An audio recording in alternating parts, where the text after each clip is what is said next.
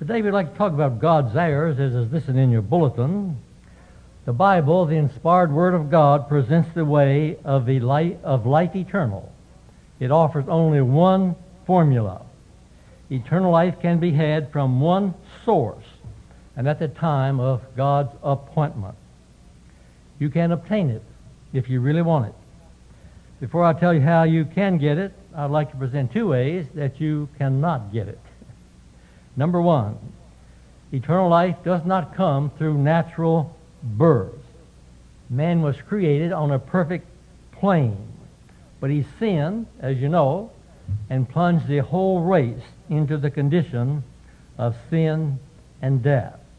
Romans 3, verse 23 says, "For all have sinned and come short of the glory of God." That all means all. It means you, it means me. If you're a member of the human race, it includes you. And therefore, everyone needs a Savior. If we're going to get rid of this sinful nature that we inherited, we need the Lord Jesus Christ to be our Savior. All the world is guilty before God, the Bible says. Let's look at the book of Romans. I'm going to look at chapter 5 here in the book of Romans.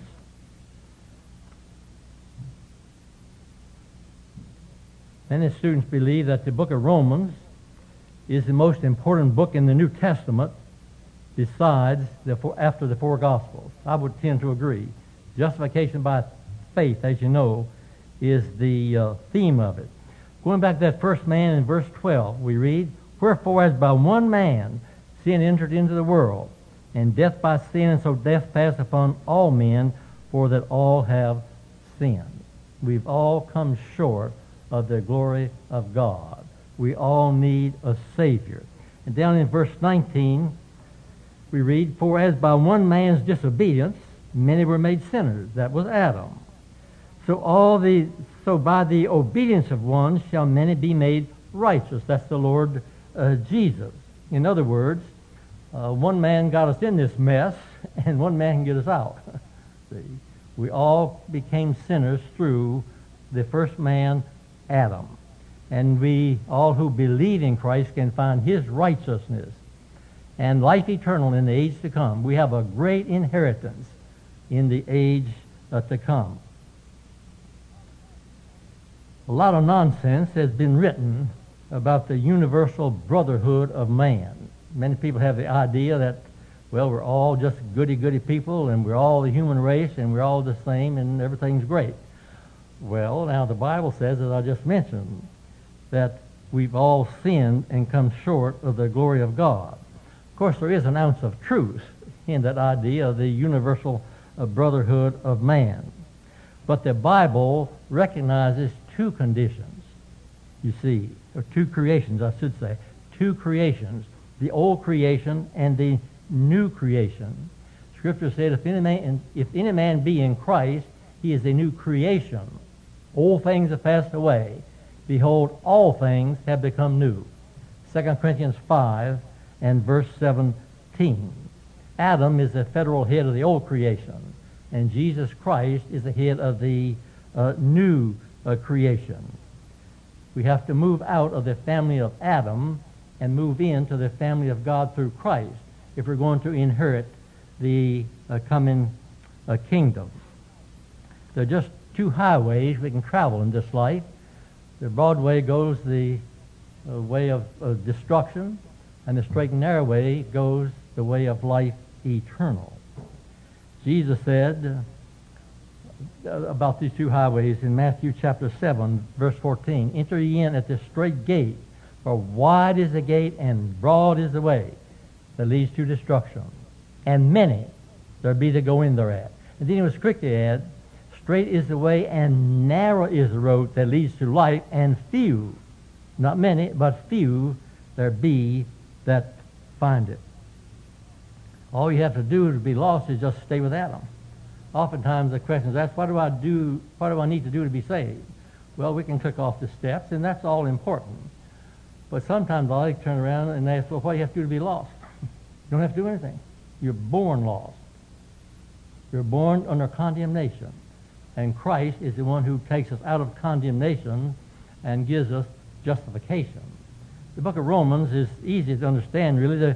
The first chapter, Paul shows that the Gentiles are under condemnation. Chapter 2, he shows that the Jews are under condemnation.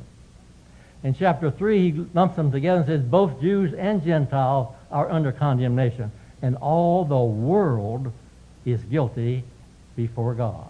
Then in chapter 4, he begins the theme of the book, justification by faith. That was the theme of the Protestant Reformation, you'll remember. Justification by faith, and he goes on and develops that until he gets over to chapters 9, 10, and 11. Then he puts in a parenthetical section that chapters 9, 10, and 11 focus on the future restoration and conversion of God's people Israel. And then he goes back to his theme of justification by faith. That's the way the book of Romans is written. So we cannot get eternal life through natural birth. Number two, it does not come through the law. The law was given to point out sin.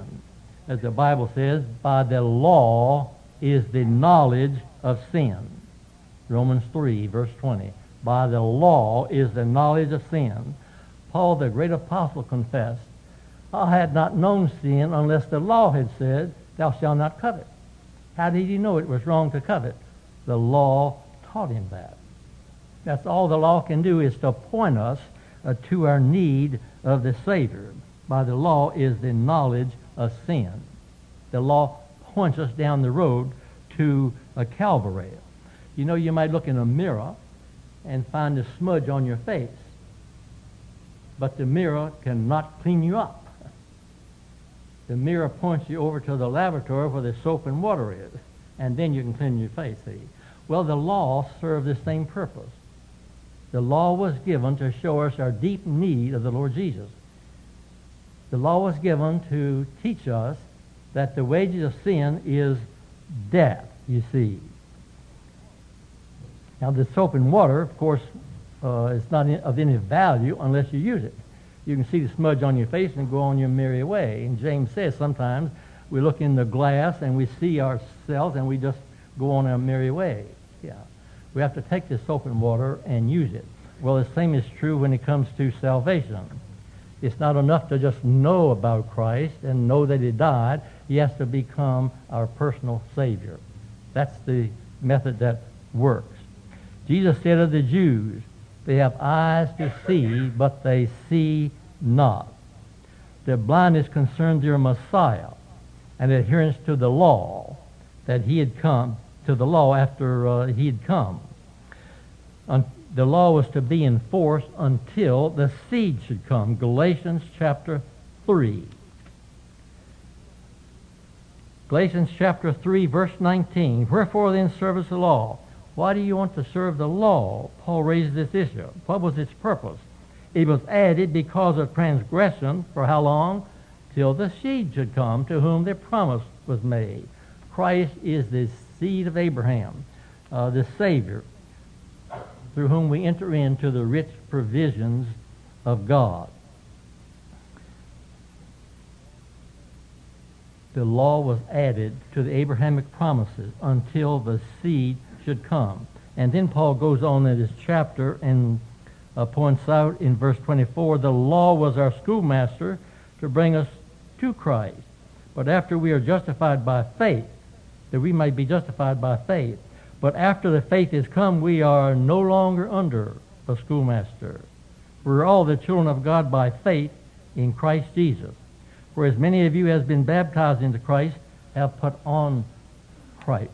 So here we need to use the law as it was designed to be used, to point out our need of sin and to take us to the cross, where we can find forgiveness of sin, a newness of life, and assurance of life eternal in the age to come.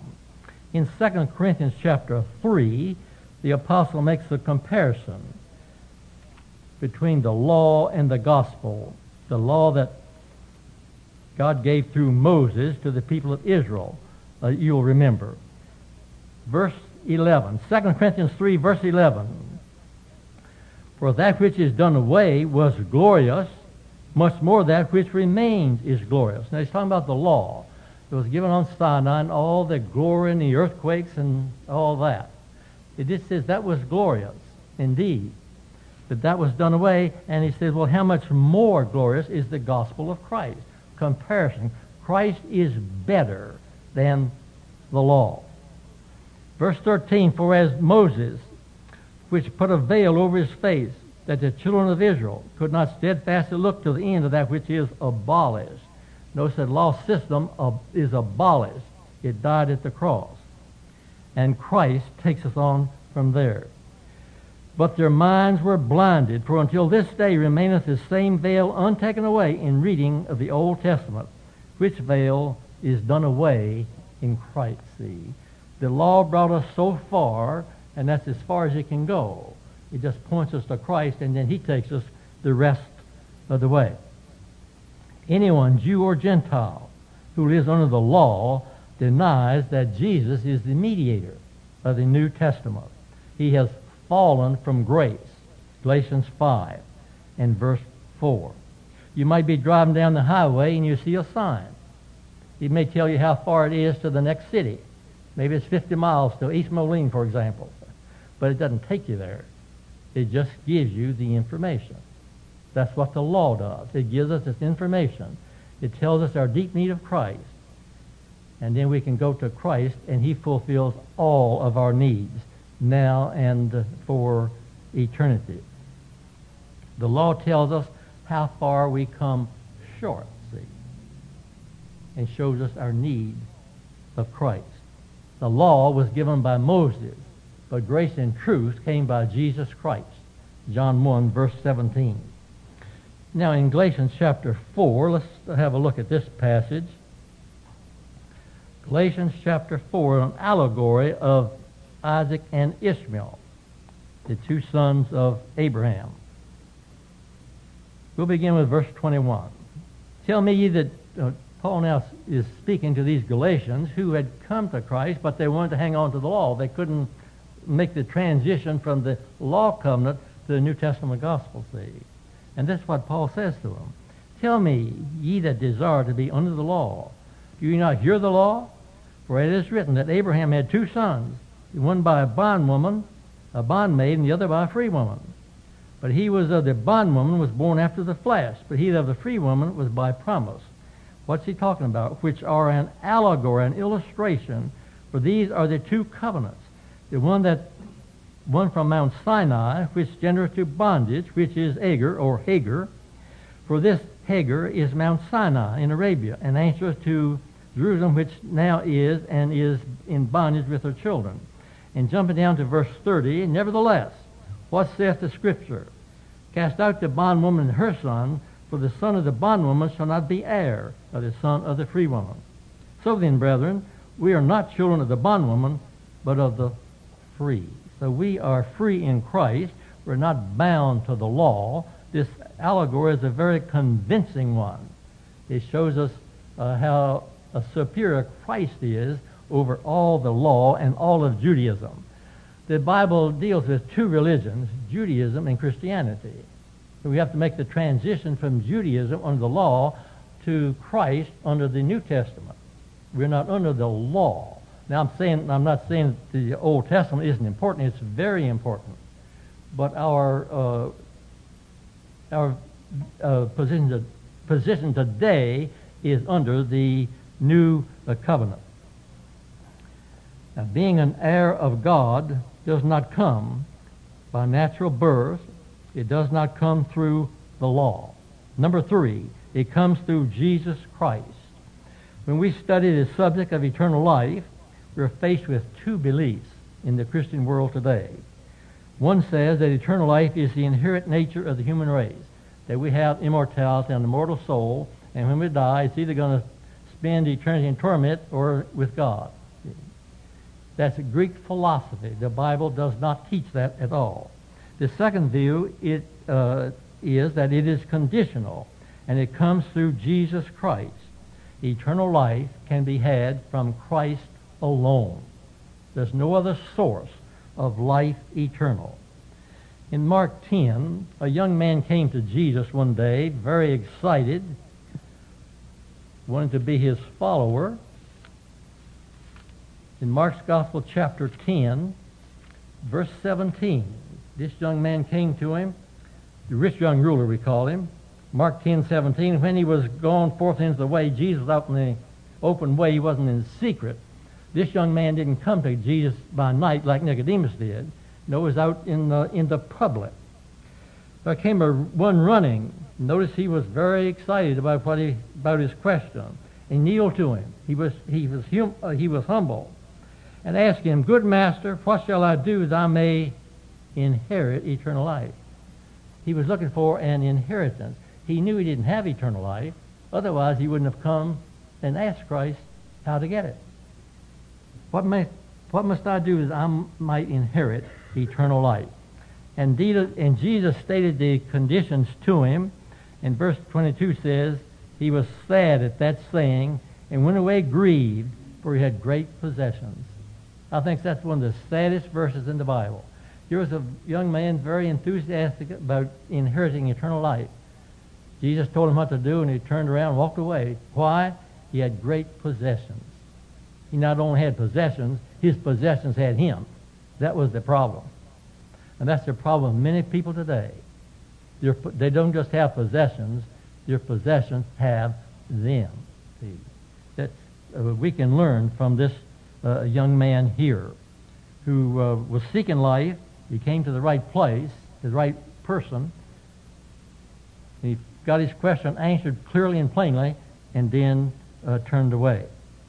Then jumping down to verse 29, Jesus goes on to say, "And I say unto you, there is no man that hath left house or brethren or sister or father or mother or wife or children or lands for my sake and the gospel's, but he shall receive an hundredfold now, today, now, in this time, houses and brethren and sisters and mothers and children and lands with persecutions, and in the world to come, or more correctly, at the age to come, life eternal." Here's our inheritance, you see, in the age to come, when Jesus is revealed from heaven in power and great glory.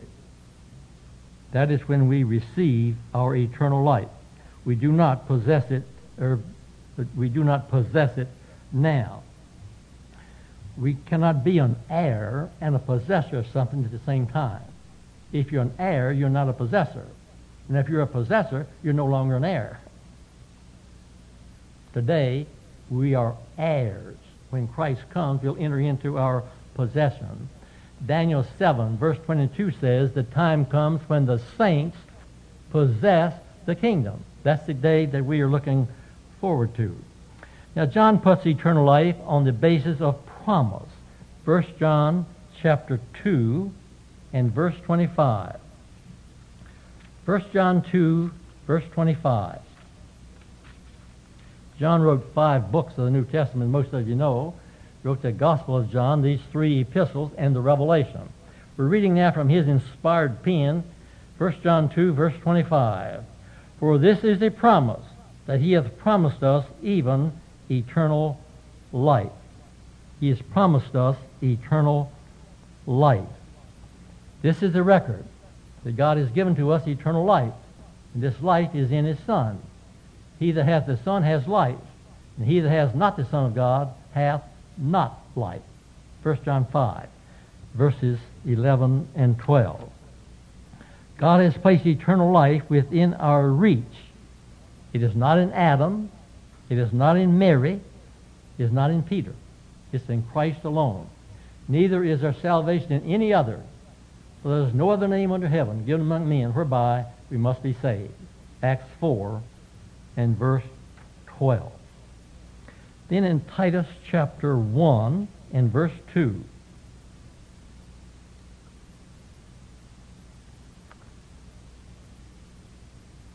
Titus 1 and verse 2. This was a church that was located on the island of Crete in the Mediterranean Sea, and Titus was the pastor. Chapter 1, verse 2 reads, "In hope of eternal life, which God that cannot lie promised before the world began. God has promised us eternal life. He cannot lie. And we know we will enter into our inheritance when Jesus comes again. Now notice two words modify eternal life: hope and promise. We have this as a hope. This is our promise. God, who cannot lie, has promised us that. Chapter 3 in Titus, verse 7 reads, that being justified by his grace, we should be made heirs, there's the word, heirs, according to the hope of eternal life. See, we are heirs of the coming kingdom. Romans 2, verse 7 says we're to seek for glory and honor and immortality. Well, if we already had it, we wouldn't be seeking it. We are, as believers, we are candidates for immortality in the age to come. In John 6, we find an interesting event in the life of Christ. John's Gospel, chapter 6.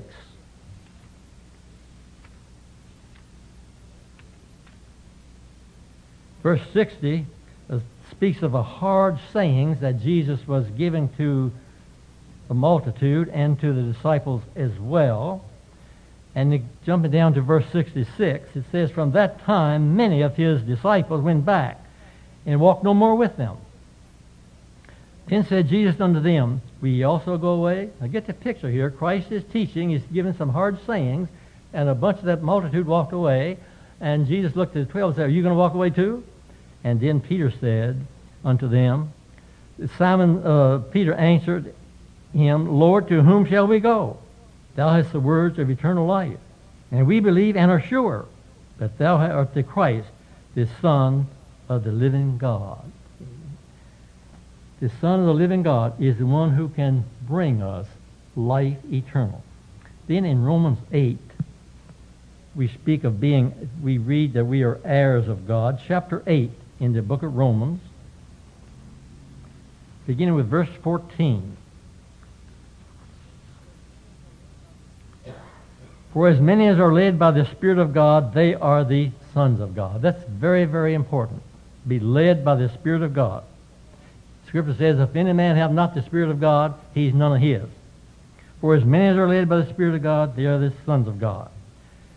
For we have not received the spirit of bondage again to fear, but he hath received the spirit of adoption, whereby we cry, Abba, Father. And that's the Arabic word I understand. It means daddy. That would be the relationship of a small child to his father. He calls him daddy. Now, I don't think any translator today would refer to God as daddy, but maybe that's the closest thing you could get to it, perhaps. The Spirit itself beareth witness with our spirit that we are the children of God. And if children, then heirs of God, and joint heirs with Christ. Joint heirs with Christ. My friends, we have a rich inheritance. Sonship with God involves brotherhood in Christ. See? We're brothers and sisters in Christ. Christ is our older brother. God is our father. Christ our older brother. And we are brothers and sisters in Christ. A newborn infant is small and weak and helpless, but is a child of its parents as much the moment of its birth as it ever will be. His relationship is complete with his father, but incomplete in development. The infant is a person, a son, a member of the family, but incomplete in development. The whole future man is in that little infant. He has to develop through the years. I read the other day of two daughters of the King of England were walking through the park, and the custodian asked him, who are you? And one of the daughters said, oh, we are nobody, but our father is the king. So it is. We might be nobody as far as our own righteousness is concerned, but we are children of the king. That is our position. We have nothing to boast in, really, of our own. Galatians 6, verse 14 says, God forbid that I should glory, saving the cross of our Lord Jesus Christ, by whom the world is crucified unto me, and I unto the world. As believers, we have one thing we can boast in. We can lift high the cross. That's what we need to do. Beloved, now are we the sons of God. It does not yet appear what we shall be, but we know that when he appears, we'll be like him, for we shall see him as he is. Someday, we'll have immortality. Our physical natures will be transformed into the likeness of Christ. This is a sure promise that the Lord has given us. Now, let's look at that text we read a few minutes ago from Galatians chapter 4. Galatians chapter 4. Perhaps we're all familiar with verses 4 and 5, but when the fullness of time has come, God sent forth his Son, made of a woman, made under the law. Notice Christ was made. He wasn't incarnated. Mary gave birth to Jesus in the manger in Bethlehem. I read a little article the other day. Two men were talking about Christmas, and one of them said, "I'm so glad that Jesus was born in Pittsburgh." The other one said, "No, he wasn't born in Pittsburgh. He was born in Bethlehem." And the first one said, "Well, I knew it was in Pennsylvania."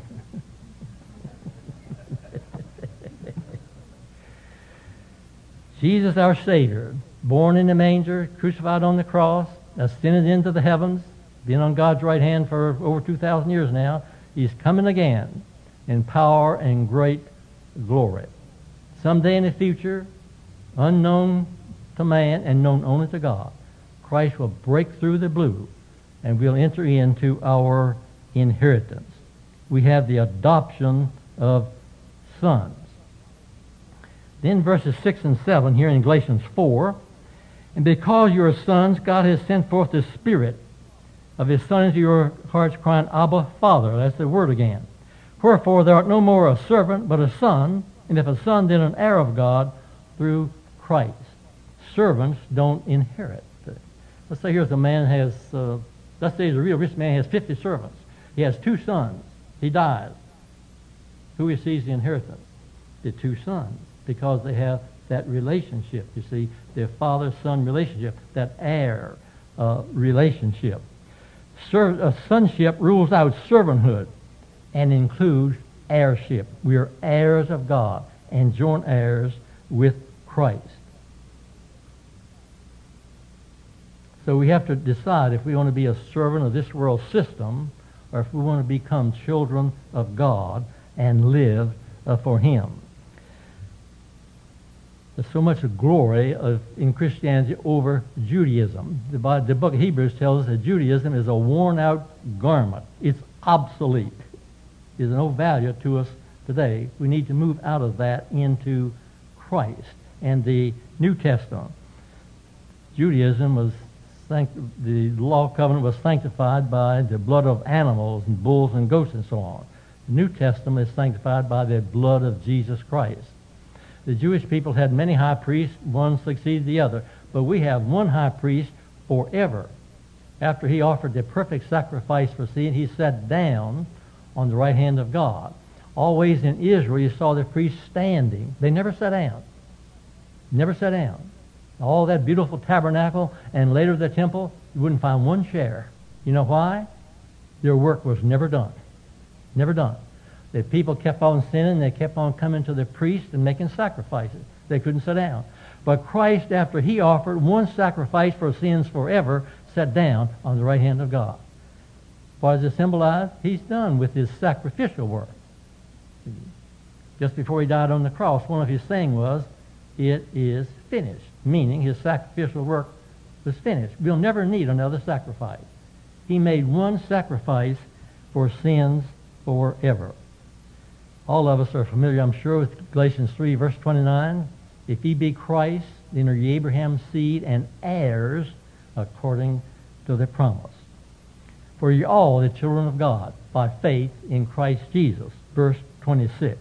Then in the Revelation, the final chapter of the New Testament, chapter 21, the last two chapters give us a beautiful word picture of eternity. I've jumped over here and read the last two chapters. I know how this story is going to turn out. We're on the winning team. We're going to win. We're going to gain eternal life in the age to come. Revelation 21, verse 7. He that overcometh shall inherit all things, and I will be his God, and he shall be my son. See, the condition here is to be overcomers. And the Bible says we are more than conquerors through him who loved us. Romans 8, verse 37. Then the book of Hebrews, chapter 11, and verse 9. Dan touched on this chapter in our Sunday school lesson a while ago. I just want to look at one verse, verse 9. Speaking of Abraham, Isaac, and Jacob. For he, or Abraham, looked for a city which hath foundations, whose builder and maker is God. That's verse 10. Let's jump back and read verse 9. Hebrews 11, verse 9. By faith he, Abraham, sojourned in the land of promise, as in a strange country, dwelling in tabernacles or tents, with Isaac and Jacob, the heirs with him of the same promise. God gave this promise to Abraham.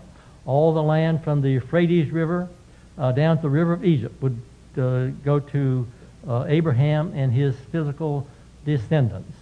And that land, of course, has been in dispute, and wars have been fought again and again through that part of the world, still raging today. It will go on until the Prince of Peace comes and takes over the rulership of the Middle East and the whole earth. And then we'll enter into our wonderful kingdom.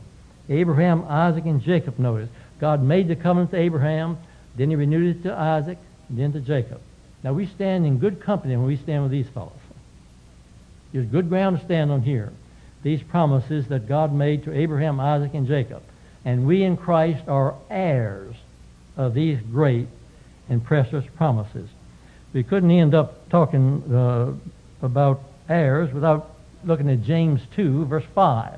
James, the practical writer of the New Testament, says, Hearken, my beloved brethren, hath not God chosen the poor of this world, rich in faith, and heirs of the kingdom that is promised to them that love him? We are heirs of the coming kingdom. We're not in the kingdom now. We'll enter into our inheritance when Jesus comes. Jesus established the church the first time he came. He'll establish the kingdom the second time he comes. I've noticed that in much of Christianity today, almost nothing is said about the second coming. I go to a lot of ministers' meetings. I'm in different churches for different reasons. I pick up, I like to, while I'm sitting around waiting, pick up a hymn book and just look through it.